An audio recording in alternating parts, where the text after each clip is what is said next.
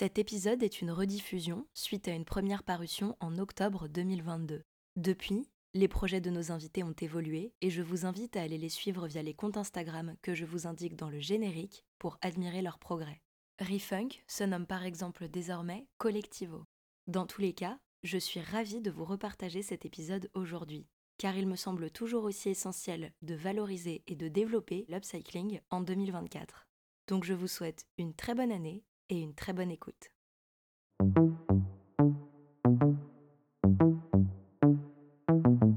Bienvenue dans Couture Apparente, le podcast qui s'interroge sur la mode et l'impact qu'elle a sur nos vies. À la fois un art et une industrie, la mode soulève des questions sociales, politiques et écologiques que ce podcast aborde sans complexe. La mode et le féminisme sont-ils compatibles ? Comment créer des bijoux durables ? Quel est le coût d'une fabrication éthique ? Est-ce que la mode discrimine les minorités ? Qui sont celles et ceux qui s'engagent pour une industrie plus responsable en France ? Au fil des épisodes, je vais à la rencontre de marques, activistes et journalistes qui me livrent leurs réflexions sur ces questionnements modernes. Couture Apparente tente d'esquisser les contours d'une mode tournée vers le futur, une mode qui incarne une vision inclusive, engagée et responsable. Je suis Claire Roussel et aujourd'hui je reçois Maroussia Rebecq, Rubi Pigeon et Samia Boukbir pour l'épisode douze. L'upcycling peut-il réparer la mode ? Si vous vous intéressez au thème qu'on traite dans Couture Apparente, vous le savez sûrement déjà. Nous, humains et humaines vivant dans une société capitaliste, produisons beaucoup trop. De tout, et notamment de mode.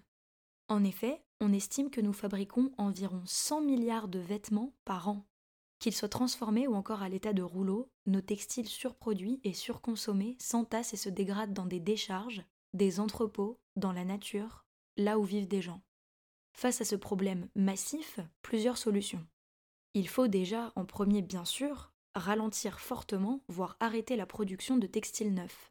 Mais quand bien même, dans le cas peu probable où on ferait ça, comment gérer ce qui est déjà là et qui ne va nulle part ? C'est là que j'ai envie de vous parler d'une forme de mode que je trouve extraordinaire, l'upcycling. C'est-à-dire le fait de récupérer des tissus, des vêtements et de les réassembler, les réinventer pour leur donner une seconde vie. Solution miracle pour certains, pansement sur une plaie béante pour d'autres, concept franchement bizarre ou summum de la sophistication, les perceptions de l'upcycling sont assez vastes, d'ailleurs la mode mainstream n'hésite pas à se servir du flou qui l'entoure pour s'approprier sa popularité. Mais comme vous allez le voir tout au long de l'épisode, il y a quand même des valeurs fondamentales. La débrouille, la créativité, le questionnement de notre société de consommation. L'upcycling, ça peut être une niche, comme ça peut être un bouleversement global. Pour vous en parler, j'ai réuni des profils variés, inventifs et engagés. Ma première invitée est l'artiste et directrice artistique Maroussia Rebecq. Maroussia est l'une des pionnières de l'upcycling en France. En deux mille deux, il y a donc deux décennies, elle a lancé Andrea Crews, un label de mode alternative devenu iconique, qui a démarré de façon très atypique.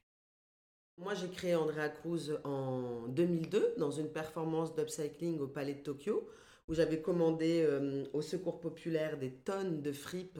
Donc, c'était une grande montagne comme ça de vêtements de deuxième main autour de laquelle j'ai installé des machines à coudre et j'ai invité des gens à venir transformer la matière. L'idée, c'était de mettre en place un travail collaboratif pour montrer une autre mode, comment on pouvait fabriquer des vêtements différemment et avoir un regard critique sur notre consommation. Parce que toutes ces fripes, ben, c'est en fait euh, les poubelles de notre conso. Donc moi, je suis l'ancienne, la pionnière, on dit. C'est vrai qu'à l'époque, on ne parlait même pas de vintage. Et il y avait vraiment quand même la dictature de la tendance de la saison. Donc en fait, dans les magazines, il fallait être habillé, si tu veux, euh, été deux mille tout en rose. Et puis après, été deux mille un tout en vert. Et les filles, elles ne savent pas quoi faire de leurs fringues et donc elle les donne au Secours populaire en se donnant bonne conscience. Mais en fait, euh, les assos humanitaires, déjà en deux mille deux, ne savaient pas quoi faire de cette matière énorme. Ils reçoivent des tonnes de fringues. Moi, je suis une artiste euh, qui utilise le vêtement euh, comme un médium. Du coup, en deux mille deux, j'installe ce, ce, cette montagne de fripes et autour de laquelle, euh, ouais, des machines à coudre pour monter un atelier de couture que j'appelais une sorte de sweatshop. Et c'est aussi pour euh, parler de la façon dont on travaille et dont on travaille ensemble. Donc on prend cette matière qui est vraiment euh, les poubelles de notre conso, on la transforme et on en fait des pièces uniques. Et ce qui était aussi important dans cette première performance d'Andrea Crews, c'était qu'à la fois j'avais pu fédérer des créateurs comme euh, j'avais eu Karl Lagerfeld à l'époque, Agnès B ou euh, Castelbajac, qui étaient donc des grands noms de la mode. J'avais pu fédérer euh, des jeunes branchés comme moi. Je citerai euh, Marion Anania, Dragovan ou Sandra Bérebi, qui sont des gens qui aujourd'hui travaillent dans la mode, peut-être pas forcément en tant que créateurs de mode, mais plutôt euh, costumiers, artistes, ou Marion, elle a développé une marque de chaussures euh, vegan. Donc voilà, des gens qui étaient euh, mes potes, on va dire. Et à la fois, euh, Joseph Kamanga, qui était re- réfugié politique du Secours populaire et qui était aussi un homme qui coud. Historiquement, c'est en deux mille deux. Tout le monde ne, se mettait, ne s'était pas mis à la couture, c'était quand même quelque chose, une pratique super oubliée. Et il y avait un savoir-faire qui venait d'Afrique où les hommes bah, faisaient chauffer la machine à coudre, et donc c'était trop beau de déconstruire un peu l'image de la maman qui fait des petits trucs comme ça. Et du coup, c'était aussi une façon de, je, je trouvais, politique de traiter la couture, l'acte de coudre. Grande anecdote du début d'Andrea Crews. cinq tonnes de fringues, on a fait plein de, plein de modèles et euh, il se trouve qu'on a été invité par euh, le musée Galliera, qui est le musée de la mode. Et c'est là que j'ai présenté donc cette collection. On a tout revendu euh, aux enchères au profit du Secours populaire. Suite à quoi, avec Andrea Crews, j'ai toujours été invitée à faire des performances d'upcycling dans des centres d'art. J'ai fait ça euh, toute ma vie dans tous les pays du monde, dans presque tous les pays du monde. Ma seconde invitée est Samia Boukbir. Il y a un an, elle a fondé ReFUNK, un collectif de designers basé à Saint-Ouen qui crée des pièces iconiques à partir de vêtements existants. J'adore le fonctionnement de ReFUNK qui symbolise bien le côté débrouillard de l'upcycling. D'ailleurs, j'ai acheté leur jean phare il y a quelques mois et je peux vous dire que je le trimballe partout où je vais.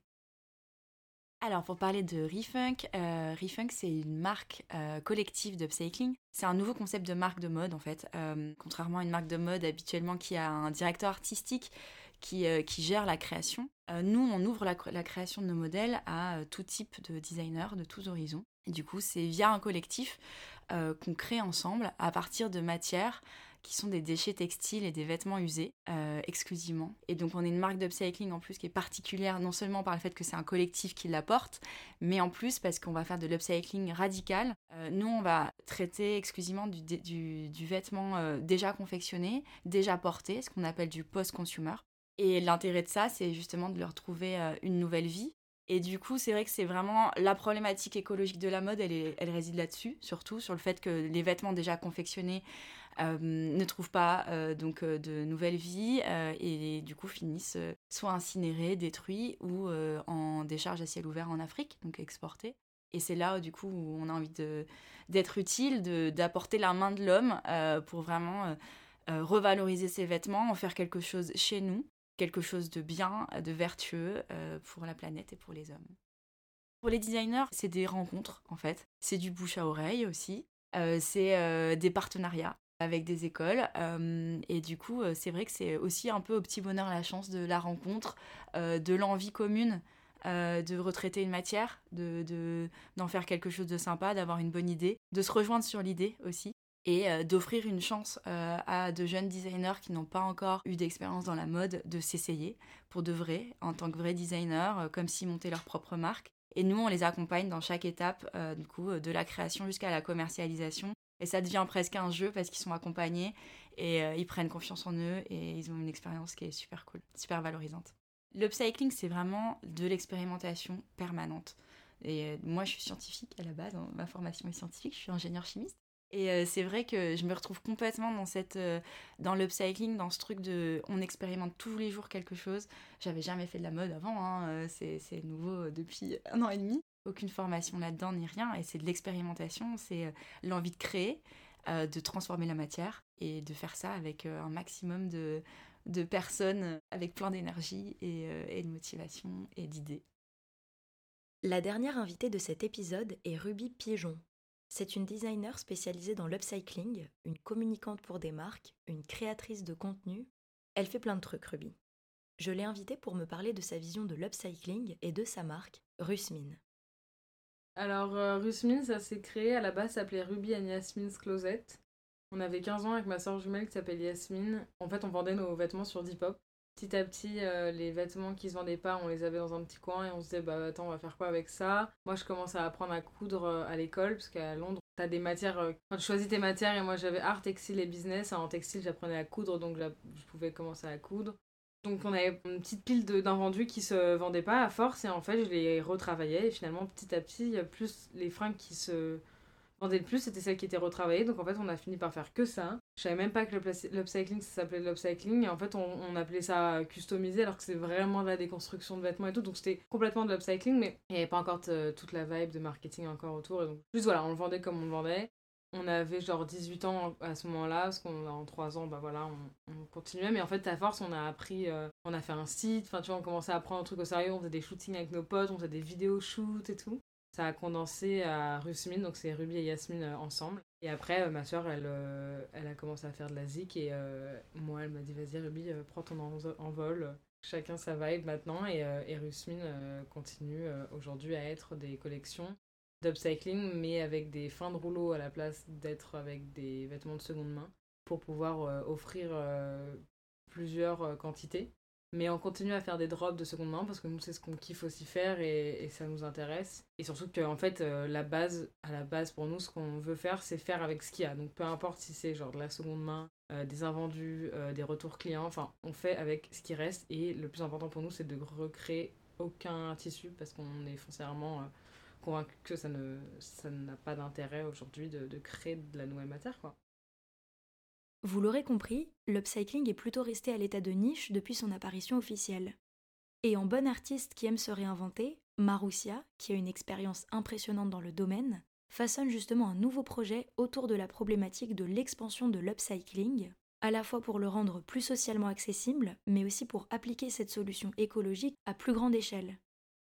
Après, euh, Andrea Crews, je le raconte un peu vite fait, en quelques dates. En deux mille neuf, on a fait notre premier défilé dans la Fashion Week Femmes. C'était au musée du Jeu de paume, et j'avais mis que des filles toutes nues avec des mini-accessoires upcyclés. Hein. Mais après, en deux mille quatorze, on est rentré dans le calendrier officiel de euh, la couture euh, homme, avec des collections euh, fluides, hommes-femmes, une marque très euh, streetwear.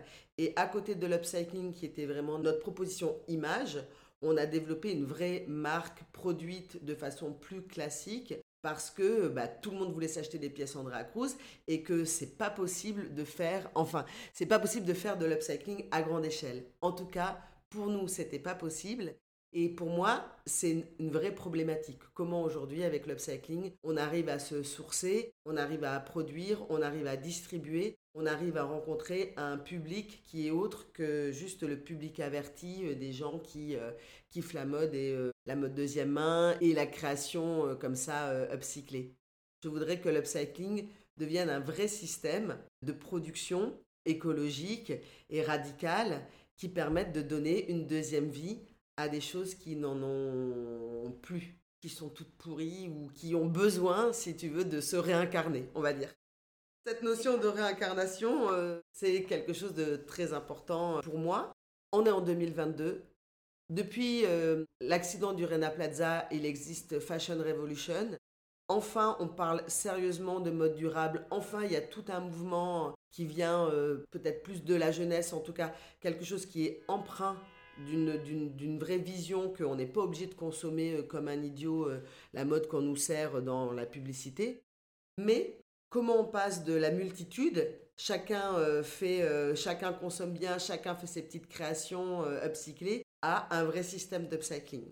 Du coup, moi, j'ai monté un nouveau projet qui s'appelle Upcycle Solutions.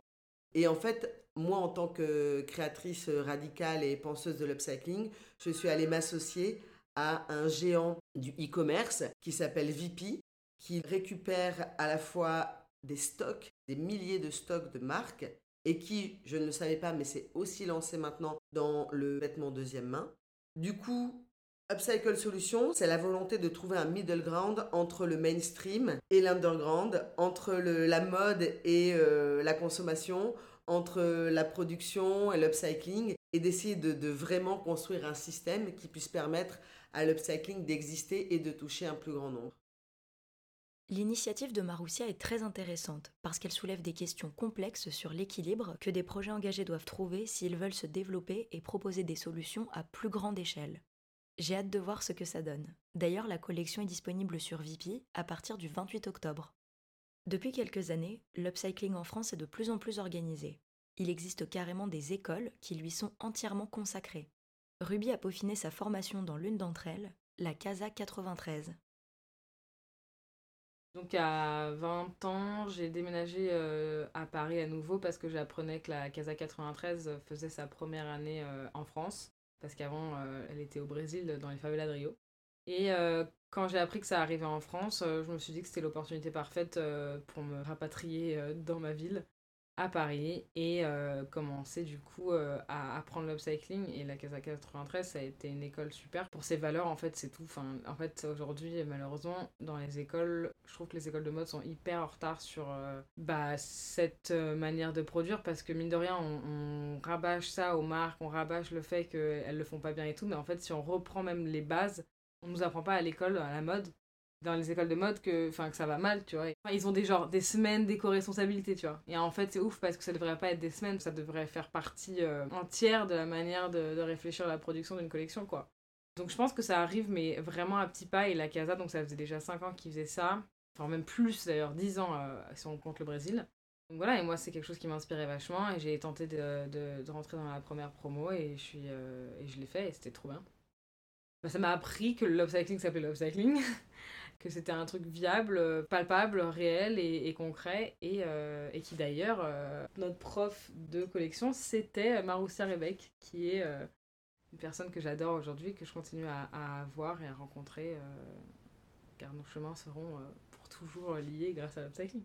Mais c'est cool qu'on la reconnaisse en pionnière, et c'est important qu'on, qu'on mette le, le, le point là-dessus, parce que Euh, c'est pas moi qui ai inventé l'upcycling, tu vois, et parfois à entendre les gens, t'as l'impression que c'est les influenceuses d'aujourd'hui qui ont inventé l'upcycling. Pas du tout. Euh, déjà, parlons franchement, l'upcycling, c'est même a été inventé dans des moments de, de vraie euh, pauvre, de vraiment de pauvreté, tu vois. Et après, bon, euh, le créer en mode quelque chose de commercial, bah oui, c'est vrai que Maroussia a été une des premières en France, c'est clair. Si on parle pas de genre l'upcycling en mode en temps de guerre, ouais, c'est sûr.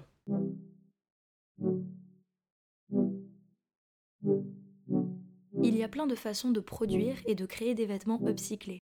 Mais d'ailleurs, pourquoi mes invitées se sont-elles lancées avec autant de ferveur dans des projets consacrés à cette pratique ? Samia, qui ne tarit pas d'éloges sur l'upcycling, nous expose sa vision des choses. Il y a énormément d'avantages, euh, et c'est pour ça que j'ai encore du mal à comprendre pourquoi les marques de mode qui font du neuf ne switchent pas sur des modèles d'upcycling. Alors évidemment, je comprends, il y a énormément de contraintes et on va en parler après, mais... Pour moi, le upcycling, c'est vraiment euh, c'est, c'est, c'est la solution miracle. C'est, euh, et c'est, c'est une solution qui est extrêmement vertueuse, puisque non seulement ça permet de retraiter tout type euh, de textiles usés euh, qui ne sont pas recyclables, euh, notamment, qui finissent forcément détruites, euh, et aujourd'hui, c'est plus envisageable. Il faut trouver une solution alternative. Le upcycling, c'est une évidence là-dessus. Et ouais, et du coup, c'est, c'est une solution purement écologique euh, qui consomme aucune autre ressource euh, que la main de l'homme. Il n'y a pas besoin de downgrader, de broyer la matière comme avec du recyclage, où du coup, là, les procédés euh, bah, sont euh, chimiques, mécaniques, euh, qui utilisent énormément d'énergie. Et ben là, non, en fait, c'est uniquement la main de l'homme, donc c'est l'énergie humaine. Et ça fait travailler des gens, à la fois des créatifs, d'où aussi, nous, notre envie d'être un collectif, c'est de pouvoir réunir toutes les forces créatives et lever certaines contraintes de l'upcycling. Et du coup, euh, également des couturiers. Il faut vraiment euh, confectionner ses vêtements à la main, les assembler. C'est du patchwork en permanence, c'est de la découture, c'est de la découpe. Ça fait travailler des personnes chez nous, puisque du coup, euh, l'upcycling, on a besoin d'être présent à toutes les étapes du process, contrairement au neuf, où on peut envoyer, j'imagine, des patrons. Hein, j'en ai jamais fait, hein, mais de, de ce que j'en comprends, en tout cas, c'est des patrons qui sont envoyés dans une usine à l'autre bout de, de la planète, pour euh, qu'ils reproduisent à l'identique. Euh, nous, on a besoin en effet de, de définir des règles pour, pour tous les défauts, euh, pour euh, les attributions couleurs, d'être vraiment dans la matière euh, et d'accompagner l'atelier sur tous les choix euh, de finition, de masquage, de réparation, et cetera. Donc c'est énormément de travail en commun, main dans la main avec, euh, avec nos ateliers. Et du coup, bah, à travers le projet ReFUNK, j'ai découvert qu'on avait des ateliers d'upcycling chez nous en Ile-de-France, euh, vraiment autour de là où on est implanté, nous, à Saint-Ouen, aux Puces de Saint-Ouen. Il y a des ateliers qui se sont développés dans le quatre-vingt-treize. Euh, quatre-vingt-treize, qu'il faut savoir, c'est le département euh, le plus pauvre de France et là où il y a le plus haut taux de chômage en France. Euh, d'où l'intérêt aussi de créer de l'emploi sur ce territoire. Et du coup, ces ateliers qui se sont volontairement implantés dans le quatre-vingt-treize, justement, bah, ça permet de savoir exactement euh, qui travaille dans ces ateliers, dans quelles conditions. Euh, c'est souvent des ateliers euh, qui en plus favorisent la réinsertion professionnelle ou l'insertion professionnelle, donc avec une vraie vocation euh, sociale. Euh, c'est ce qu'on appelle souvent des A C I, donc. Et en plus euh, de façon très écologique, puisque du coup le vêtement ne fait pas dix mille kilomètres avant d'être confectionné et de revenir. Donc euh, nous, nous, on fabrique tout dans un rayon de vingt kilomètres, entre Saint-Denis, Aubervilliers et Garges-Légonesse. Je ne savais pas que c'était possible, et en fait si, ça l'est. Et c'est ça qui est, qui est génial, la mode peut être faite chez, faite chez nous, elle a été euh, exportée et complètement délocalisée dans les années soixante. À l'époque, c'était totalement logique de faire ça, une logique de coût. Aujourd'hui, je trouve que c'est euh, une opportunité incroyable de pouvoir relocaliser l'industrie chez nous, et l'upcycling est une vraie chance pour ça. On n'a pas le choix, on est obligé de ré- relocaliser et... Euh, et de trouver des solutions ici avec tout ce qui est offert à nous, et le terrain est complètement propice. J'aimerais bien poser la question à Marine Serre. Je sais qu'elle ne peut pas faire cent pour cent de ses collections en upcycling, c'est logique, mais j'aimerais bien savoir comment elle fait pour quand même suivre le rythme. C'est, honnêtement, je suis admirative, c'est une prouesse, je pense. Il doit y avoir une belle équipe derrière qui travaille bien. Mais c'est vrai que pour l'instant, c'est pas un choix, on s'adapte à la matière, euh, au, au rythme aussi que on peut, qu'on peut avoir aujourd'hui. Mais évidemment, il est hors de question d'aller sur ce rythme effréné, ça ne sera jamais une option. Nous, sur, sur ReFUNK, on fait des, des vêtements qui sont, euh, on essaye le plus intemporel possible, même si euh, on cherche à avoir du style et toujours euh, une personnalité à travers le vêtement, euh, ça n'empêche qu'on cherche l'intemporalité, la qualité. Et on va faire aussi, on fait aussi des pièces qui sont beaucoup plus tendance, euh, l'envie du moment, euh, qu'on va faire avec les matières qu'on a sous la main. Donc on essaye quand même de suivre la saison, sans aller sur un rythme de mode effréné avec des, des soixantaines, cent pièces par collection. J'ai pas parlé d'un autre avantage, bah, l'avantage créatif aussi. Le fait d'avoir des contraintes, de partir de la matière, euh, souvent avec une surface limitée, avec des défauts. Ben en fait, ça nous oblige à jouer et à jongler avec euh, tous ces détails et, euh, et à proposer des pièces qui, justement, ne ressemblent en aucun cas à du neuf. Même si nous, on essaye quand même d'avoir un vêtement qui convertit le plus de monde possible. On veut que l'upcycling se soit porté par tout le monde et que ce soit pas une expérimentation pour des gens chelous ou très, ou très fashion ou très, très pointu. On veut, on veut que tout le monde puisse s'habiller en upcycling, mais n'empêche que ouais, ce challenge créatif, il est, il est vraiment genre stimulant pour nos, nos, nos créateurs, nos designers du collectif. Et ils s'amusent, quoi, c'est cool. Et après, ça crée toujours la surprise aussi auprès de nos clients qui sont là, mais ah, mais ok, donc ce modèle, je ne l'ai jamais vu ailleurs, en fait. Et c'est ce qui fait que nos pièces, chacun de nos modèles sont uniques. Bah, c'est une opportunité, moi je trouve en tout cas, et nos designers aussi, et ça les amuse. Enfin, ceux qui font du neuf, on a une partie de nos, nos designers qui sont des designers seniors, euh, qui travaillent déjà donc, en tant que designer dans une grande maison de mode, mais pour du neuf. Et eux, ils s'éclatent, ils sont hyper contents justement de partir de, de non pas d'une feuille blanche, mais euh, d'un, d'un carré de papier tout abîmé et qu'il faut quand même utiliser, réinventer. Et au contraire, c'est beaucoup plus, c'est jouissif aussi de, de transformer cette matière. En plus de ces avantages sociaux et écologiques, qui en deux mille vingt-deux relèvent de l'essentiel, mais je ne vais pas vous faire un énième speech sur l'urgence climatique, l'upcycling a aussi une dimension psychologique, émotionnelle, voire métaphysique selon Maroussia. Bah, upcycler, c'est... il y a plein de niveaux de lecture, mais le premier, c'est déjà trouver la pièce qui te ressemble. C'est une histoire d'amour avec euh, un vêtement qui peut être oublié, mais dans lequel tu vas projeter une nouvelle forme. Donc c'est l'inspiration, c'est l'inspiration donc plastique, celle que t- tu vas faire avec ton vêtement, mais c'est aussi l'inspiration de toi quand tu te projettes toi-même dans ce que tu vas faire, dans ce que tu vas être quand tu vas revêtir cette nouvelle fringue qui est unique et qui est faite que pour toi. Donc je trouve que c'est une réappropriation de nous en tant qu'être unique dans ce qu'on est. Okay ? Après, il y a la réappropriation du, du geste, réapprendre la couture, qui sont aussi des gestes oubliés. Ça veut dire, au lieu de consommer un objet industriel, tu ne sais pas comment il a été fabriqué, et toi tu es là et tu es passif. Oh ok, c'est bien, euh, pourquoi tu l'aimes, tu ne sais pas vraiment. Bah, je peux dire que quand tu as passé quelques heures à le coudre et à le faire sur mesure pour toi, tu sais exactement pourquoi tu l'aimes, tu sais à quoi tu as passé ton temps et comment en fait tu construis euh, ta vie. Parce que je veux dire, l'upcycling, nous on parle d'upcycling de mode, on parle d'upcycling de vêtements, mais au-delà de ça, il y a une notion donc euh, philosophique, évidemment écologique, politique, philosophique et presque métaphysique de la réappropriation de notre propre consommation, de la réappropriation de qui nous sommes et comment nous nous posons dans le monde. Je n'ai pas besoin d'aller dans un magasin X ou Y acheter quelque chose qu'on me fait croire que j'ai besoin d'avoir. En revanche, j'ai besoin de construire moi ma pratique manuelle, ma pratique esthétique et ma pratique, euh, du coup, je vais dire euh, philosophique, comment je stand face au monde. Et ça, c'est hyper important parce que si on arrive tous à faire ça, la multitude devient une vraie force.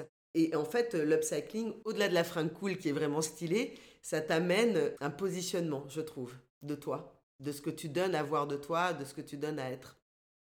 Donc moi, maintenant, je travaille avec Veepee. J'ai monté ce laboratoire d'upcycling au sein de Veepee. Ce qui est intéressant chez Veepee, il y a plusieurs choses. C'est que eux, donc, c'est une boîte qui a cartonné en vendant des vêtements, donc des stocks de marques. C'est le bout de la chaîne. C'est un peu comme les vêtements jetés. C'est les vêtements de saison d'avant qu'on ne peut plus vendre, et eux, ils vendent ça moins cher. Donc moi, il y a aussi quelque chose qui m'intéresse dans, le fait, dans l'accessibilité financière euh, aux produits et le fait d'être en bout de chaîne. Moi, je suis une meuf, j'aime le... Ouais, j'ai, je, je sais pas, j'aime... Je suis hyper populaire dans mon âme, hyper sociale, et, et, et je déteste le, le snobisme de l'argent. Je, je veux déconstruire par le bas. Ouais, je voudrais faire la, la révolution par le bas, dans un tourbillon comme ça. Bon, ok. Et du coup, Veepee, il s'est aussi incarné par euh, son fondateur, un gars qui s'appelle Jacques-Antoine Grangeon, l'espèce de milliardaire aux cheveux longs, iconoclaste. Et du coup, je voulais absolument le rencontrer, ce mec, parce que à la fois, donc, il traite des stocks, à la fois, il est collectionneur d'art. Et donc, je me disais que l'aventure de l'upcycling, dans son traitement des stocks et sa possibilité artistique et esthétique, c'était quelque chose qu'il pouvait comprendre. Du coup, je suis allée l'inspirer. Je crois que je suis allée le voir et, et, et lui proposer cette aventure parce que lui, il touche des milliers de gens. Pas que des Parisiens branchés, mais vraiment des gens euh, partout, euh, plutôt en France et en Europe. Et c'est des gens qui n'ont pas forcément accès à euh, toutes les petites marques cool qu'on peut trouver à Paris. Et ses stocks, qu'est-ce qu'il en fait ? Voilà, je suis allée lui proposer une aventure créative qui potentiellement, je l'espère, euh, va toucher le plus grand nombre. Ouais, je suis trop contente de la possibilité d'ouvrir. Moi, si je repense à mon histoire avec Andrea Crews, quand je faisais de l'upcycling en deux mille quatre, que j'allais voir les institutions, les gens ils me disaient « Tu veux faire de la mode ? Tu viens du monde de l'art, tu veux faire de la mode et tu as un propos écologique euh, ?»« Non, excuse-moi, ciao, c'est pas possible. » C'était vraiment quelque chose qui paraissait impossible. Et ben moi, j'y croyais, j'étais habitée, mais je peux vous dire que passer d'un projet complètement avant-garde à un projet tendance, ça m'a fait du bien. Parce que j'ai aussi rencontré vraiment un public. Avant, euh, j'en avais un public, bien sûr, mais il était vraiment très niche. C'était vraiment des gens qui voulaient quelque chose de, d'exceptionnel, qui comprenaient Andrea Crews. Et là, euh, j'ai l'impression qu'il y a la possibilité d'ouvrir, et il y a la possibilité, mais il y a aussi la nécessité d'ouvrir et de toucher, et de faire que finalement ça arrive. Pour Ruby, upcycler est une évidence au-delà de la mode, car son éducation l'a toujours poussée dans cette direction. Bah, pour moi, les avantages de l'upcycling... Euh... En fait, mon cerveau ne, tra- ne marche plus que comme ça, en fait, maintenant. Et ça a déjà été avant, parce que j'ai grandi dans une éducation où on ne gâche rien, on n'est plus créatif que ça, on voit plus haut que le bout de son nez. Et en fait, j'ai réalisé que c'était une éducation parce qu'en en déjeunant chez les amis, enfin en passant un peu du temps dans les autres familles, je me suis rendu compte que ah ok, donc euh, là eux quand genre le, t- le chiffon il est genre taché, ils le jettent. Bah moi ma mère elle fait pas ça, elle le découpe, elle le recoue avec un autre truc et t'as un chiffon patchwork, enfin c'est un putain de chiffon tu vois. Et donc euh, et donc en fait je me suis rendu compte de ça parce que je me suis en fait dans mon éducation euh, voilà une passoire ça peut devenir une abat-jour, enfin vraiment c'est ancré dans la manière dont ma mère euh, m'a élevée. Et en fait l'upcycling pour moi ce qui est charmé, bah, c'est le côté stimulant de chercher des solutions. Et c'est très d'ailleurs entrepreneur comme manière de penser, parce que quand t'es entrepreneur, bah, t'es un peu constamment sur le qui-vive. Euh, qu'est-ce qu'est le prochain move euh, comment on va faire pour anticiper ci, ça, ça comme problème, parce que être entrepreneur finalement, c'est que anticiper des problèmes et les résoudre au bout d'un moment. et, donc, euh, et donc voilà, je, je trouve que l'upcycling, c'est plus une, euh, c'est une manière de penser, plus que genre juste euh, une stratégie marketing, tu vois. Bien que je joue le jeu grave parce que ça, ça me paye à travers des sponsors et tout, et tu vois, il y a des marques qui, voilà. Moi, je sais que euh, c'est, foncièrement, ça fait partie de, de ma manière de penser, tu vois. Et voilà, quoi. Ouais, c'est ce que j'adore avec l'upcycling, c'est que c'est stimulant, quoi. C'est, j'adore le côté créatif, j'adore le côté euh, débrouille, en fait, ouais. Avant d'aller plus loin, j'ai envie de vous partager une réflexion qu'on a eue avec Ruby sur un sujet assez tabou en France, l'argent. Parce que mine de rien, les situations sociales et économiques, c'est complètement relié à l'upcycling.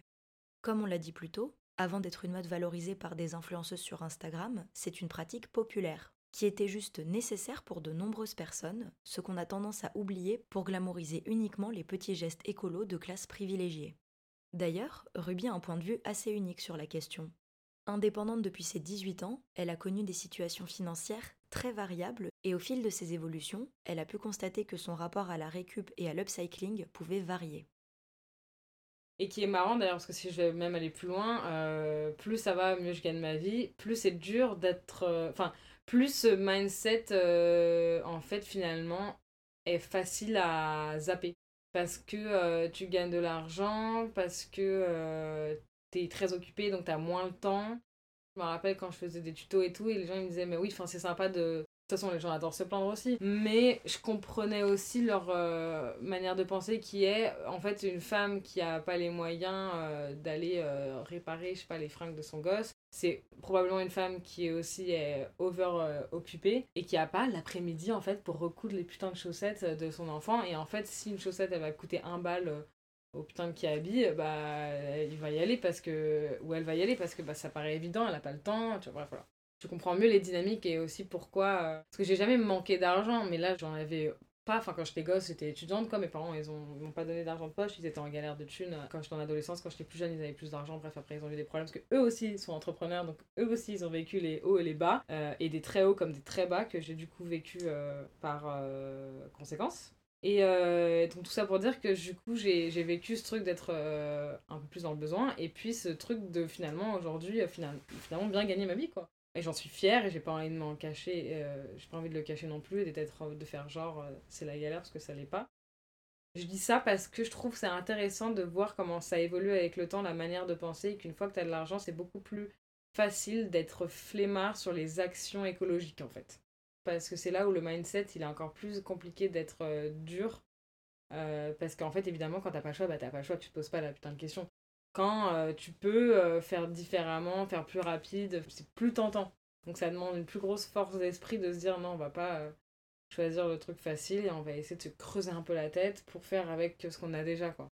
Et puis, quand je dis ça, euh, suffit de... Avant, je gagnais trois cents balles par mois. Là, genre, tu vois, c'est juste de se dire, dès que tu gagnes un peu plus de deux mille cinq, euh, et que t'as pas de gosse et tout, enfin, tu vois, t'es en mode... Euh, bah, t'as, c'est des facilités. C'est pas une somme de ouf, tu vois, mais c'est déjà des facilités. En fait, je me dis juste que la conversation, elle est importante. Ok, peut-être qu'elle est pas relatable, parce que... Et bah, pas tout le monde euh, va gagner plus de euh, trois mille euh, par mois. Mais euh, elle est importante à mentionner, parce que c'est une vérité, tu vois. Dans les moments où ça va ou mieux, où t'as l'air d'aller plus stable, parce qu'aussi, bah, freelance, t'as des mois qui vont bien et t'as des mois qui vont pas du tout bien, et c'est ça aussi la life, euh, bah, faut réussir à garder son mindset, euh, être dans la récup, quoi. Mais c'est un méga privilège de pouvoir se dire ça aussi, tu vois. C'est un privilège de même pouvoir se poser la question. Enfin, tu vois, je, genre, en vrai, je me verrais là y a, à dire ça il y a quatre ans, quand j'ai galéré à prendre un ticket de métro. Je me dirais, gros, t'es insupportable de parler comme ça, enfin, vraiment, j'ai envie de te tuer.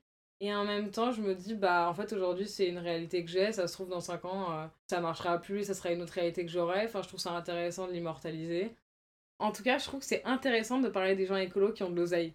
Je ferais bien, genre, un espèce d'une interview avec les gens qui sont, mais vraiment blindax, hein. Ceux qui sont blindés, genre, tu vois, les Leonardo DiCaprio, là, qui on donne des prix, euh, peut-être écolos, et ils arrivent en jet privé. Bah, ça, ça me tuerait. J'aimerais trop faire une interview sur ces gens-là. Et en fait, voir comment ils gèrent le fait d'avoir euh, tous les moyens de niquer la planète, parce qu'en fait, euh, aussi, il faut vraiment être honnête, c'est pas en fait à la masse de dire vraiment... Enfin, tu vois, c'est... on a vu ça récemment avec tous les voyages de jet, c'est hyper frustrant de voir ça, et derrière, d'être en mode genre, non mais moi je trie, euh... ouais, moi je range mes piles, je sais pas trop quoi, enfin, tu vois, et t'es en mode, euh... ouais, gros, c'est pas parce que tu répares tes chaussettes, euh, en fait, que finalement, euh, le poteau qui va faire euh, sept minutes euh, de jet, alors qu'il aurait pu prendre deux heures de train... Euh... Enfin, tu vois ce que je veux dire ? C'est une vraie conversation économique surtout. J'ai grave divagué. Je ne sais pas pour vous, mais je trouve que l'honnêteté de Ruby est nécessaire et très intéressante. Et son dernier point est primordial.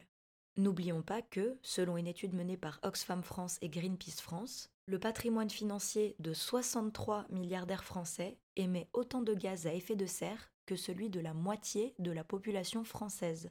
Ces soixante-trois milliardaires et leur patrimoine émettent l'équivalent de deux virgule quatre millions de tonnes de C O deux par an. Pour un Français moyen, on est à dix virgule sept tonnes. Donc comptons et n'oublions pas où est la responsabilité.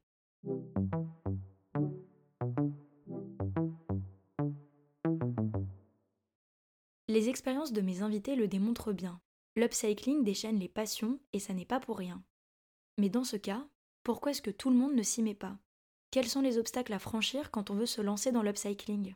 Samia, qui en plus de gérer ce business model atypique, fait face au défi d'être une toute petite marque, a plein de choses à nous raconter. Eh ben, j'en ai une montagne. Je sais pas par où commencer, je t'avoue, Claire, là, franchement. Euh, pour une marque comme nous, une marque collective, avec un fonctionnement vraiment innovant, avec euh, aussi un démarrage où on est parti de zéro. Hein. Euh, moi, j'avais zéro euro pour monter le projet. J'ai fait un jean avec une amie euh, via euh, Richie qui nous avait filé ses, ses anciens Levi's euh, abîmés. Et, euh, et le projet est parti de ça, en fait. Donc... Euh, Et c'est autofinancé par les ventes. Avec, euh, je sais, moi, j'avais lu, euh, je ne sais plus où, qu'il fallait euh, au moins cent cinquante mille euros pour lancer sa marque de mode, pour avoir une D A clean, euh, et cetera. Et nous, on n'a pas du tout fait ça. C'était vraiment euh, sous le manteau, presque, à tout bricoler seul. Euh, en, voilà, et, et, et petit à petit, le projet se développe. Mais du coup, il y a un vrai enjeu d'image, de notoriété, sur le upcycling en plus, qui peut faire un peu... Euh, justement euh, bricoler dans sa chambre. Nous on, on fait travailler des designers, on veut montrer euh, bah, justement leurs talents, euh, les valoriser, euh, être un tremplin aussi pour eux. Donc il y a un vrai challenge pour nous euh, de direction artistique, de qualité de l'image euh, et, euh, et de comment montrer ce vêtement qui est quand même euh, aussi euh, bah, une prouesse de nos designers clairement et de nos ateliers. Donc là il y a un gros enjeu euh, parce qu'une belle direction artistique, bah, ça se travaille avec euh, beaucoup d'expérience, avec euh, des pros, des experts de l'image, euh, qui en général coûtent très cher, mais nous on bricole. Et on amadoue aussi les gens euh, sympas qui veulent bien nous aider et qui ont envie de travailler, de, de, de nous aider à porter le projet euh, dans une utilité à la fois écologique et sociale, qui ont les mêmes valeurs, et, et on avance comme ça ensemble.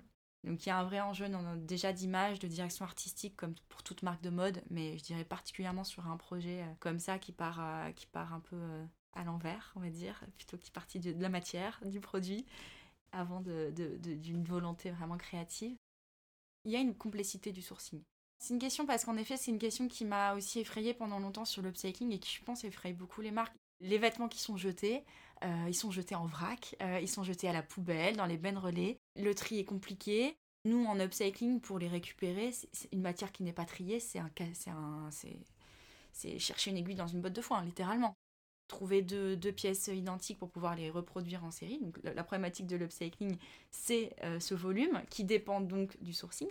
Malgré tout, avec de la patience et des mains euh, et des yeux, on arrive euh, justement à aller nous-mêmes dans les bennes, euh, à aller récupérer les bonnes matières, à aller euh, voilà, au Puces de Saint-Ouen où il y a aussi, euh, bah, c'est un marché à ciel ouvert, c'est, euh, c'est, c'est pareil, c'est euh, des, des textiles euh, qui jonchent un peu euh, tous les étalages et à nous d'aller, euh, d'aller piocher ce qu'il nous faut, donc c'est, c'est du travail juste, mais c'est possible.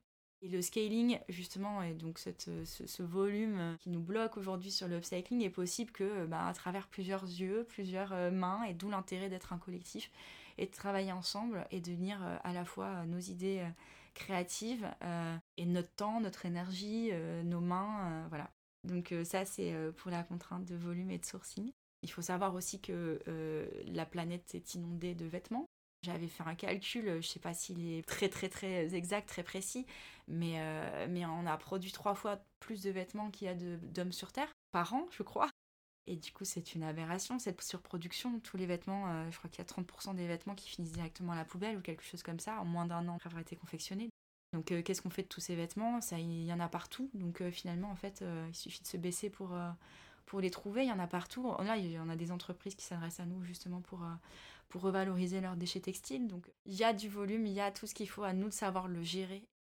Un défi aussi énorme, c'est celui de, de nos ateliers, euh, de recruter les couturiers, de les former et aussi d'avoir cette patience de l'upcycling. Moi, honnêtement, euh, je suis euh, vraiment admirative de, des ateliers avec qui on travaille, qui du coup sont vraiment dans le pièce à pièce, qui essayent comme nous euh, d'être dans une logique de mini-série. Mais c'est vraiment pas simple sur l'upcycling. Et on unit tous nos, nos, nos cerveaux et nos, nos forces pour euh, monter euh, en série, petit à petit. Mais ça demande une patience immense de la part des couturiers, des chefs d'atelier, et une organisation, et là aussi, euh, être innovant sur la façon de produire. Je parle même pas du fait que l'upcycling, euh, réutiliser des vêtements existants. Euh, c'est vraiment un casse-tête chinois hein, d'aller récupérer un bout par-ci, un bout par-là, de les assembler ensemble.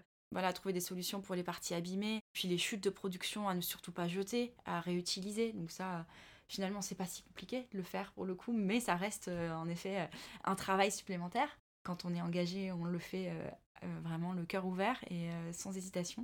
Donc ça, c'est... Euh, pour la partie production qui est quand même bien plus complexe que de faire du neuf, mais comme j'ai connu que ça là aussi, euh, je me lance dedans euh, en toute innocence et, euh, et je suis sûre qu'on va y arriver. Donc production, image, euh, notoriété. Notoriété, sensibilisation.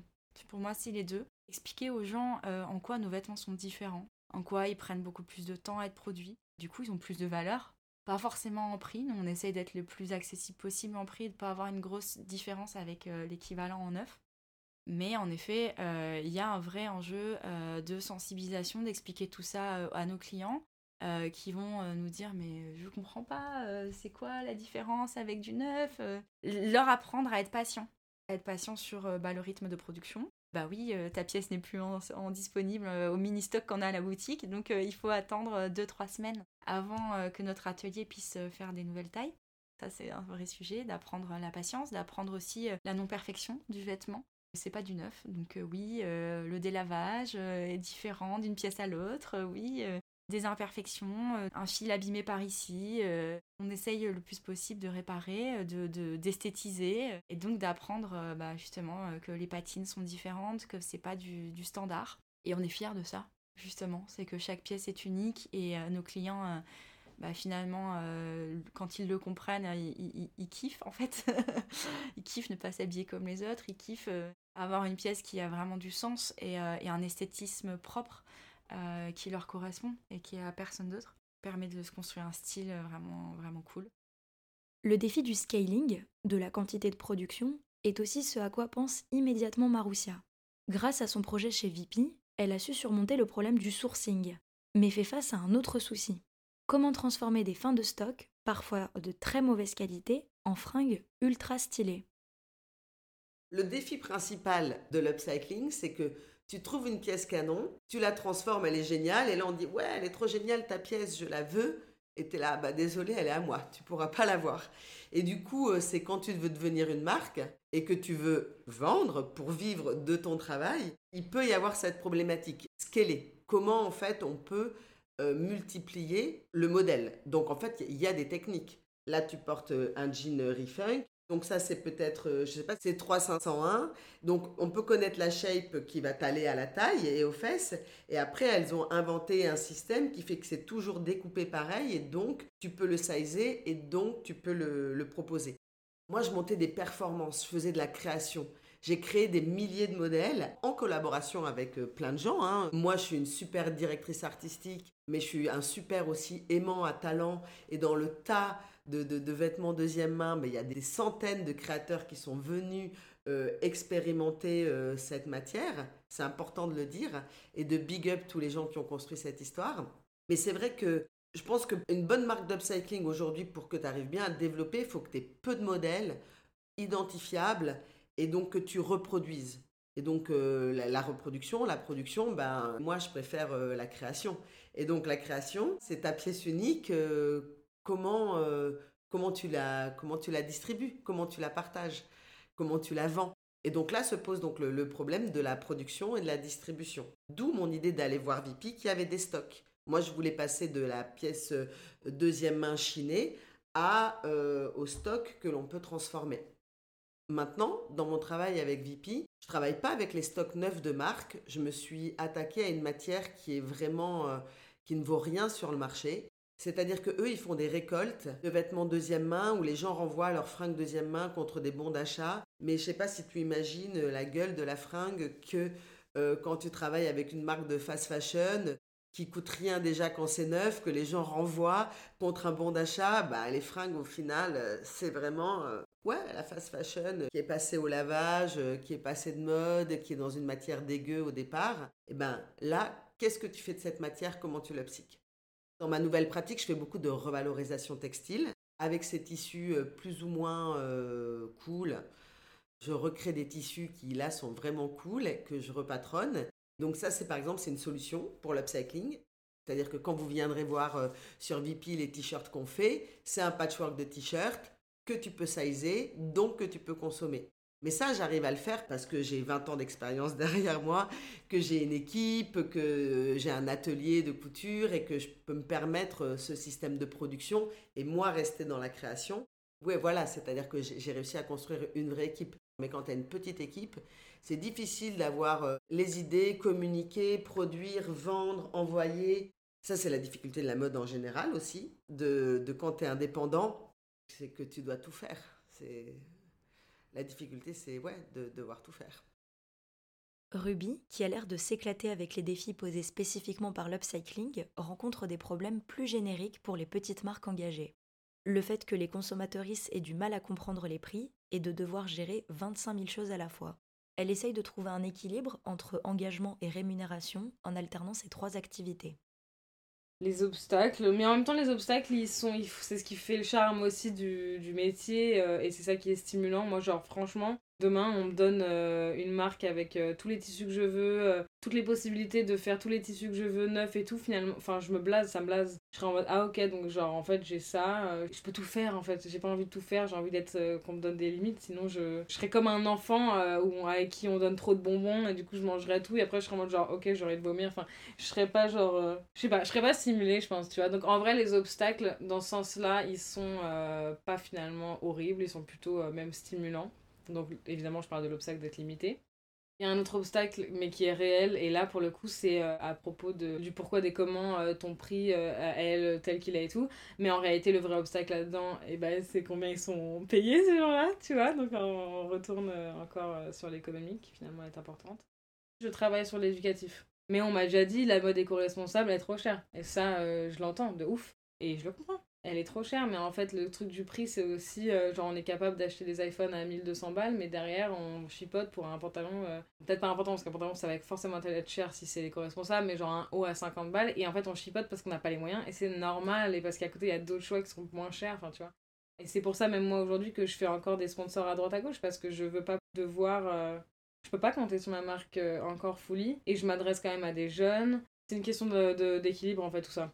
L'obstacle, ouais, je dirais qu'on n'est juste pas assez genre euh, payé, que la mode éco-responsable n'est pas encore valorisée et comprise, je pense, à cent pour cent. Et en même temps, euh, c'est normal parce qu'à côté aussi, on a des options qui sont pas chères, euh, on a des fripes et c'est normal et c'est cool et chacun fait comme il peut, euh, c'est toujours ça le, le truc, quoi. Franchement, je vais être honnête avec toi, si j'étais pas influenceuse, j'aurais jamais les moyens d'avoir une marque. Et la marque, ça fait trois ans que je l'ai, il euh, n'y a que le mois dernier qu'on a fait plus d'argent que l'influence. Mon influence, euh, c'est mon sugar daddy. Et en fait, je ne pourrais pas faire autrement, tu vois. Et encore à côté de ça, surtout, j'ai pas dit, mais j'ai un troisième métier qui est consultante en marketing pour des marques et qui est, encore une fois, primordial pour moi. Mais là, c'est plus sur une charge mentale euh, en moins et moins de l'argent parce qu'en réalité, je pourrais me faire autant d'argent avec l'influence. Mais ça me permet d'être sûre d'avoir un métier qui, si demain, genre, j'ai pas envie de faire des pubs pour tout et n'importe quoi, enfin, de savoir que j'ai toujours ce choix-là, j'ai toujours cette entrée d'argent qui est euh, fixe et qui est tous les mois et qui ne dépend pas de, de, de la publicité. Mais euh, voilà quoi, donc l'obstacle, ça devrait être de pas me dédoubler aussi, ça c'est dommage. Quel dommage de pas pouvoir être deux personnes. Et pourtant j'ai une sœur jumelle, hein, mais bon, on n'est pas sur les mêmes créneaux. Et, euh, et de devoir dormir, enfin d'avoir des, tu vois, des, des besoins euh, vitaux quoi. Capitalisme the fucking bitch. Franchement ça fait chier. Et parfois, et en même temps je suis grave un enfant des années deux mille, genre oh my god, love les strass, oh my god, love Paris Hilton, love... Tu vois, genre je, je vis grave cette double... Euh... Tu vois, ce truc de genre strass, paillettes, et en même temps, euh, quel dégoût, enfin, tu vois, quel dégoût le, le capitalisme, quel dégoût l'Amérique, enfin, quel dégoût, genre, euh, ça paraît utopique et, et en même temps tellement chouette de, d'imaginer une vie, genre, sur du troc ou des trucs comme ça, enfin, tu vois, vraiment, genre, d'aller aussi loin que ça. Mais j'ai l'impression qu'en même temps, genre, ce serait pas pareil, comme, enfin, je sais pas, bref, c'est une autre conversation, ma flaque. Le capitalisme et, genre, la vie, c'est vraiment... La dimension unique, engagée et profondément réfléchie de l'upcycling est accompagnée par des défis de taille. Et pourtant, grâce à ses qualités, la popularité de cette pratique a explosé ces dernières années. Des jeunes marques d'upcycling naissent de partout et on en a eu quelques-unes sur le podcast. Il y a bien sûr les pionnières comme Andrea Crews, mais aussi celles qui font des bijoux comme chez Anisset et This Is Mulet, à écouter dans nos épisodes deux et sept. De la récup avec R slash dans notre conférence sur le coût de la mode durable, de la haute couture avec Kevin Germanier, et même des écoles entièrement consacrées à l'upcycling, comme Studio Lausier, à écouter dans notre épisode sur Marseille, ou la Casa quatre-vingt-treize à Paris. Progressivement, l'upcycling et ses esthétiques s'imposent aux particuliers et aux marques et deviennent très populaires, notamment auprès de la Gen Z. Et d'ailleurs, les marques n'ont pas perdu le nord. De la fast fashion au luxe, les marques de neuf s'inspirent, voire plagient, de nombreux petits créateuristes d'upcycling. Avec ce contexte en tête, j'ai posé ma question préférée à mes invités pour conclure l'épisode. Comment se dessine l'avenir de l'upcycling et plus généralement de la mode ? C'est important de se projeter et d'essayer de voir justement ce que va être la mode demain, euh, vu la problématique qu'elle représente aujourd'hui sur la Terre. Enfin, qu'est-ce qu'on fait de tout ça en fait ? Ouais, c'est une vraie question. Et qu'est-ce qui va se passer ? Ce qui est évident, c'est que ce que les marques, toutes les marques de mode vont capter, c'est que la seconde main, elle vend en poupe. L'esthétisme de la seconde main plaît, et c'est une inspiration infinie pour, pour toutes les marques. Et les jeunes, notamment, adorent aller chiner, c'est moins cher, c'est stylé. Enfin, une fois que t'as un peu l'œil et que t'as, t'as un peu la main, bah, tu peux te faire une garde-robe hyper cool. Et par contre, ceux qui savent pas et qui n'ont pas été initiés ou qui n'ont pas le temps, tout simplement, bah, vont euh, s'orienter euh, sur les marques de mode qu'ils ont l'habitude euh, d'utiliser, bah, voilà, sans forcément euh, switcher sur de la seconde main. Et du coup, d'où l'intérêt pour ces marques de copier l'esthétisme, je pense, puis d'avoir l'air écolo, en fait, tout simplement. Donc euh, ils vont reproduire euh, l'effet upcycling, euh, c'est vraiment dingue. C'est-à-dire que même moi, j'ai du mal, des fois je me demande est-ce que c'est de l'upcycling ou pas, mais non, en fait c'est une marque de mode classique, c'est Chloé, c'est euh, Zadig et Voltaire, etc., genre euh, sans vouloir balancer des noms mais toutes ces marques qui en fait ont vraiment copié euh, l'esthétisme upcycling, euh, mais toutes sans exception, hein. Je pense vraiment à toutes les, que ce soit des marques de luxe, de fast fashion, euh, des marques, vraiment toutes les marques copient cet esthétisme parce que justement ça fait écolo. Ça fait écolo, ça fait branché. Je pense évidemment que, que ça a de l'avenir. Hein. En tout cas, j'y crois très fort. Ah, sinon, je ne ferais pas tout ça. euh, je pense que, en tout cas, moi, ça me parle.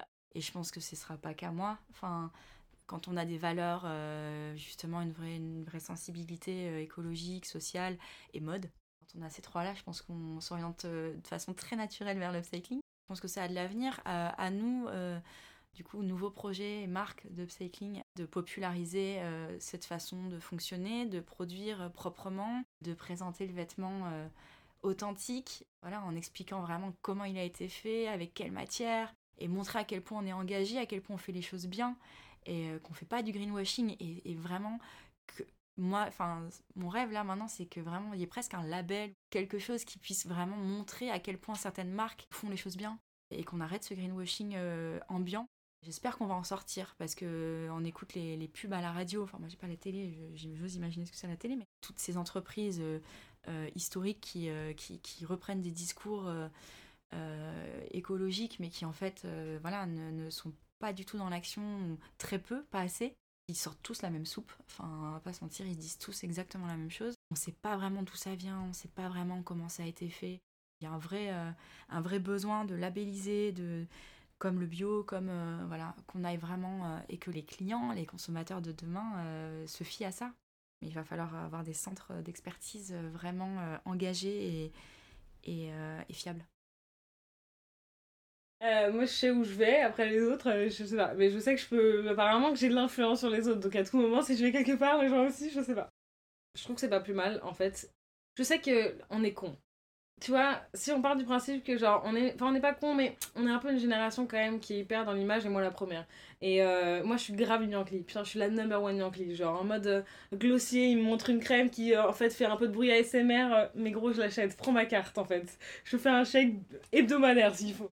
Je sais que je suis pas la seule, je sais qu'on est une génération entière qu'on a grandi avec un téléphone au bout de la main, et euh, voilà, on, on, on, c'est comme ça qu'on consomme les choses et que les, l'information rentre dans notre cerveau. Maintenant, euh, quand ces marques-là qui ont euh, du coup une, faute, une force de frappe immense, finalement euh, mainstream, ce qui était il y a quelques années pas cool, donc c'est-à-dire tout le côté euh, patchwork et tout, en fait c'est sûr qu'ils vont mal le faire parce qu'ils peuvent que mal le faire, c'est moche euh, si t'as un minimum de sensibilité euh, sur la qualité d'un tissu et tout, et puis que t'as eu les moyens d'avoir ce, ce privilège-là, euh, tu te rends bien compte que c'est de la merde. Je pense que ce qui est encore mieux, et c'est pour ça que nous d'ailleurs chez Rousmine, et j'en ai pas parlé, mais ce qui est le plus important pour nous, c'est le côté éducatif et de pouvoir apprendre aux gens à faire eux-mêmes. Et en fait, je pense que l'inspiration, finalement, elle est hyper importante. En fait, s'ils vont rendre ça mainstream, ils vont rendre ça inspirant, et du coup, les meufs, elles seront en mode genre, putain, encore plus moins cher que faire Shein, et ben je prends mes des trucs, les trucs, les quatre derniers bails que j'ai achetés chez Shein, peut-être, tu vois, et je les, je, je refais ce truc-là, tu vois. Et en fait, j'ai pas peur d'eux, malheureusement, euh, j'ai pas peur d'eux. Peut-être que je devrais avoir un peu peur, plus peur d'eux, parce qu'en fait, j'ai jamais vu les chiffres en réalité euh, concrètement. Je sais qu'aujourd'hui, Shein sont les plus gros, euh, Fashion Nova aussi. Donc euh, finalement, j'ai envie de te dire, euh, c'est optimiste et pessimiste, parce que finalement, bah en fait, rien n'est tout noir, n'est tout blanc, enfin tu vois, je trouve que... Mais malheureusement, euh, ce qui règne vraiment ce monde au final, c'est quand même l'argent. Yes! Oui, alors, euh, donc que les grosses marques récupèrent l'esthétique, ça c'est juste une tendance, ils se disent ah ouais c'est la tendance, puis après ils passeront à autre chose. Après que les grosses marques, euh, même en mode greenwashing, lancent des initiatives, euh, ramène ta fringue, t'auras machin, bidule, ben ça au fond euh, c'est bien. Même si les intérêts euh, de la grosse marque sera toujours de faire plus de thunes, ça permet d'éduquer euh, quand même les gens. Et euh, en fait un faux jean upcyclé et un vrai jean upcyclé, en fait, ils sont très différents. Il y a une esthétique, mais disons que l'âme du vêtement, elle est très, très différente. Et ton rapport au vêtement et comment tu l'habites est aussi très différent. Donc, si tu peux passer par, euh, par une découverte... En fait, ce qu'il faut aujourd'hui, c'est euh, quand même éduquer, transmettre, euh, ouvrir les esprits. Et la vraie révolution, moi, je, je trouve qu'elle est passée dans la machine à coudre à, je ne sais plus combien elle coûtait, cinquante balles chez Lidl, où tous les jeunes se sont mis à euh, reprendre leurs fringues. Et donc là, il y a une vraie pratique populaire qui peut-être a été amenée par la grosse marque de fast fashion qui a fait des faux jeans patchwork et du coup, à un moment, en fait, il faut faire petit pas par petit pas. Et même moi, euh, maintenant, je travaille dans une très grosse boîte qui a euh, quand même des engagements R S E, euh, féministes euh, et aussi euh, très euh, proche euh, du combat pour les animaux. Je sais pas comment on dit. C'est des gens qui ont une vision euh, très ouverte et très intéressée sur le futur, mais c'est quand même une très grosse boîte. Et c'est hyper dur de bouger. Même moi, avec Andrea Crews, tu vois, on était une petite boîte et je me rends compte comme c'est dur de, de bouger. Quand tu as installé un système, eh ben, en fait, on ne peut pas dire « Ouais, baguette magique, euh, vas-y, euh, sois dans la décroissance. » Les mecs, ils, ils ont fait que ça, croître toute leur vie. Donc, euh, en fait, c'est vraiment dans leur A D N. En revanche, dans cette croissance, ils peuvent tirer des fils, changer petit pas par petit pas, et c'est les générations d'après qui vont construire des modèles de plus en plus vertueux. Alors, moi je dis ça. Après, il euh, y a des gens qui sont méga activistes, méga radicaux, et qui vont euh, poser des bombes là où il faut. Moi, je suis à fond pour. Mais je veux dire, euh, le monde est multiple. On a tous des visions, euh, on a tous des histoires, euh, des visions différentes. Il faut bien sûr euh, œuvrer, euh, bah, moi fondamentalement, euh, je suis une meuf qui œuvre pour un monde meilleur et j'y crois. Après, on met tous en place des moyens différents pour y arriver. Je sais pas, si on parle du futur, euh, moi je pense que oui, ça va collapser, euh, c'est clair que ça va imploser. Mais comment en fait on se prépare dès aujourd'hui à euh, récupérer des fringues des poubelles et en faire un truc canon, parce que tu n'iras plus Comme un, comme un mouton, euh, acheter euh, une fringue pourrie chez X ou Y, hein, je ne dis pas les noms, même si tout le monde les connaît, et en croyant que ça te satisfait. Il va falloir se réinventer. Tout le monde doit se réinventer, tout le monde doit s'upcycler. Upcycle yourself, c'est mon slogan fondamental.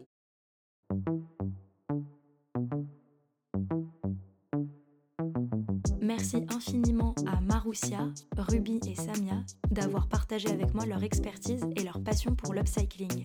Pour continuer à soutenir une mode qui pense à notre avenir, je vous conseille vivement de suivre leurs projets. Vous pouvez retrouver les projets de Maroussia, Andrea Crews et Upcycle Solutions sur Instagram à Andrea Crews et à partir du vingt-huit octobre sur veepee point com. Vous pouvez également suivre son compte sur Instagram, mamaroussia. Les créations de Rousmine sont à choper sur rousmine point f r. Vous pouvez également suivre Ruby sur Instagram à Rubi Pigeon et Dress for You, Not for Them. Vous pouvez soutenir ReFUNK sur refunk paris point com et vous rendre dans leur boutique slash fripe aux Puces de Saint-Ouen pour essayer les pièces en live. Merci également à Telio Garfiv pour la production du générique. Vous avez aimé l'épisode ? C'est le douzième de Couture Apparente et je suis ravie de le partager avec vous.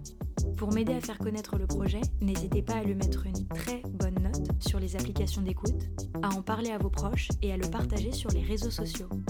Et en parlant de ça, vous pouvez aussi suivre couture apparente point podcast sur Instagram et vous inscrire à notre newsletter afin de recevoir directement les nouveaux épisodes. Je vous remercie pour votre soutien et je vous donne rendez-vous le quinze novembre pour découvrir le treizième épisode de Couture Apparente.